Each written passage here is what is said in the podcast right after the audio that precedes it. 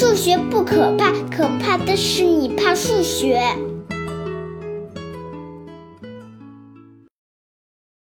大家好，我是大老李。今天的话题来自去年年底有人发表的一篇论文，论文的标题就叫“蚱蜢问题 ”（The Grasshopper Problem）。这个论文提出了一个有趣的问题，说假设让你设计一个草坪的形状，草坪的总面积规定好了，比如是 S。你有一个设计目标，就是假设有一个蚱蜢停留在你的草坪上的一个随机位置，然后蚱蜢开始起跳，蚱蜢跳跃的方向是随机的，但跳跃的距离是一个固定值，比如说 d。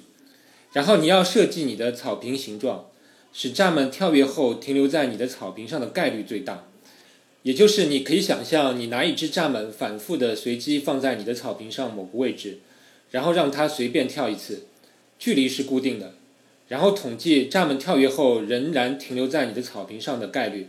你的目标就是在草坪总面积固定的情况下，让这个蚱蜢停留在你的草坪上的概率最大。另外要说明的是，你的草坪的形状并不需要是连续的，是可以分成许多块的。这个问题听上去描述并不难，但是解决起来却出乎意料的难。首先，你的第一感会想，如果草坪设计成圆形，会不会是最好的呢？只要稍微思考一下，你就会发现圆形在很多情况下不会是最佳的。比如，假设你的草坪是一个直径为一的圆形，那我就假设蚱蜢跳得相当远，是零点九。那你会发现，只有蚱蜢起始位置在你的草坪边缘的一个环形地带中，而且蚱蜢跳跃的方向又是基本指向圆心的情况下，蚱蜢才可能继续停留在你的草坪上。也就是你的草坪中以草坪中央为圆心，半径零点四的一个圆形面积，这块面积是完全浪费的。如果蚱蜢停留在上面，那么它就会肯定跳出你的草坪，也没有蚱蜢会在一次跳跃后停留到这块面积上，所以这块面积一点作用也没有。你完全可以把这块面积放到其他任何蚱蜢跳跃可能停留的位置，这样算得的概率肯定要比圆形高。所以圆形在这种情况下肯定不是最佳方案。那你可能认为是不是因为蚱蜢跳得比较远，达到了圆形直径的百分之九十，所以才导致圆形不是最佳方案？如果蚱蜢跳得很近，是不是圆形就会最佳呢？其实，在论文中，作者也有一个简单的证明，指出其实任何情况下圆形都不会是最佳方案。有兴趣的可以自行查看论文。而一旦确定圆形不是最佳方案，这个问题一下子就有意思起来。因为我们知道一定会有一个或者几个最佳的形状，而一样东西在哪里，但是很难找，这就很有意思了。论文作者并没有直接推导出最佳形状，而是先给出了几个结论。第一个是，如果让蚱蜢在单位圆上随机跳，也就是半径为一的圆上，蚱蜢跳跃距离为 d 时，可以停留在这个圆上的概率的上限。第二个就是在任何情况下，圆都不是最佳方案。但作者并没有找到直接推算最佳方案的方法，所以作者实际上是用电脑模拟来求解。这个问题用电脑来模拟是有一点难度的，因为按照通常的想法，你可能想到的算法是，比如先搞一个圆，然后模拟许多蚱蜢在上面跳，跳完之后看蚱蜢在这个圆上哪些位置的落点最少，然后把落点最少的位置抠出来，移动到蚱蜢落在圆外经常落地的地方，然后开始新一轮的模拟。经过足够多轮次的迭代之后，你希望你能够得到最后的形状就是一个最优解。但是这个算法首先的一个问题就是，当你改变形状之后，新的形状也就意味着蚱蜢有新的起跳点，然后新的起跳点可能导致你原先拿掉的位置变成新的热点，有可能迭代许多次之后，你的形状只是来回的变化，找不到一个稳定的解。另一个问题是，就是这种算法只是随意找了一个起始的形状。改变形状又总是采取所谓的贪心算法，这样最终结算的结果可能陷入局部最优，而不是全局最优。比如你换一个起始形状，你可能会得到另一个结果。遇到这种情况，资深的程序员肯定会能想到一个解决的方法，就是所谓的退火算法。论文作者也确实用了退火算法。因为我不是给大家上算法课，所以今天就不讲什么是退火算法了。但是最终用电脑程序找出的草坪图案是非常有意思的。我会在节目介绍里放上一张作者用电脑模拟寻找最佳草坪图案过程的图片。我希望喜马拉雅的节目介绍里能够显示 GIF 动图，如果不能显示，那就只能请大家订阅我的订阅号来看完整讲稿了。作者发现，根据蚱蜢跳跃的距离，草坪的图案可以分为四种类型。作者把蚱蜢的跳跃距离记为 d，而草坪的总面积总是一。那第一种草坪的形状就发生在草坪的跳跃距离为零到根号派分之一，也就是大约零点五六左右的区间。这时草坪的形状像一个齿轮，但也不是标准的齿轮，其实是一个分形，因为边缘发生了无数次曲折。而这个距离上限根号派分之一，其实就是单位圆的半径长度，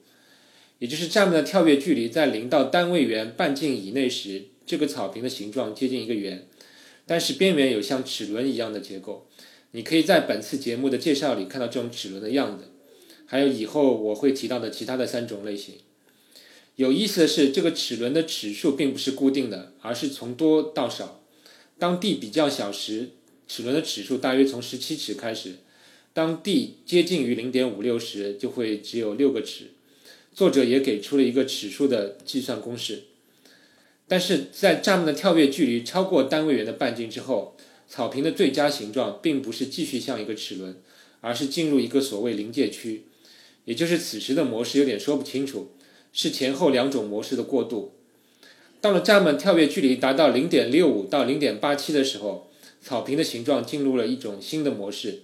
作者称其为三叶扇模式，也就是像一个电扇的三片扇叶，也有点像船只的螺旋桨的形状。当蚱蜢的跳跃距离达到零点八八到一时，草坪的形状进入一种条带状的模式，有一点像水的波纹一样的条带状。作者在这篇论文中只考察了蚱蜢跳跃距离为一以内的情况，其实理论上还可以考虑蚱蜢跳跃距离更大的情况，这个问题还是可以继续讨论的。蚱蜢的跳跃距离是可以没有上限的，但仅就蚱蜢跳跃距离从零到一这个区间来说，草坪的形状就出现了四种模式。这是令人惊奇，而且也暗示这个问题的含义是深刻的。论文作者在文章的开头解释了这个蚱蜢跳跃问题提出的灵感，其实际上是来自贝尔不等式。那我简单说一下这个问题为什么跟贝尔不等式相关。如果你不知道什么是贝尔不等式，我建议你搜索我第一季里的两期节目，标题叫《两个天才导弹学生》，你可以搜搜看。其实贝尔不等式本质上是关于两个随机变量的关联度的，或者用术语来说叫相关系数。相关系数如果是零，那就是两个随机变量完全不相干；而如果是一或负一，那就是最大程度的相关，也就是确定一个变量的值，你就完全确定另一个变量的值。比如我在两个房间里投掷硬币，我让你在一个房间里看一下我投掷硬币的结果，然后我让你猜在另一个房间里硬币的正反面。如果重复很多次后，你猜对的概率接近百分之五十，那你可以相信这两个房间里的掷硬币事件是互相独立的，也就是相关系数是零。但是对纠缠粒子来说，如果两个房间里放置了测量方向一样的测量仪，那你看到一个粒子的自旋方向后，你就可以百分百的确定另一个粒子的自旋方向。这种情况下表现出的相关度就是一或者负一。对此有两种解释。爱因斯坦认为，纠缠粒子在分开的刹那交换了一些信息，叫隐变量。这个信息决定了它们今后自旋方向的相关性。爱因斯坦这样解释的原因，是因为这样才能确保所谓经典世界物理观里的定域性或者因果律，也就是两个物质之间的信息交换的边界是有限的，而信息交换后也必产生相应的结果。而波尔认为，没有这样的信息或者隐变量。量子世界的这种行为没有定域性或者因果律的作用。一开始大家没法区分这两种情况，但是后来一个叫贝尔的物理学家发现，纠缠粒子有没有信息交换或者所谓隐变量，它们的自旋方向的关联度是有可测量的区别的，是可以区分出两种情况的。这个太重要了。而后来的实验结果也支持波尔的推测，从而推翻了隐变量的存在，当然也就更增加了量子世界的神秘性。但是，关于贝尔不等式的研究并没有结束，因为贝尔不等式给了很多人们在考察两个随机变量相关性的时候更多的思考的角度，就是它们的相关性是不是受到隐变量的作用。有人就发现，如果考察一个球面上的蚱蜢随机跳跃一个球心角，它仍然停留在自己的半球面的概率是与贝尔不等式和隐变量的问题有关联的。而本文作者则把问题更简化了一点，就是直接考虑平面。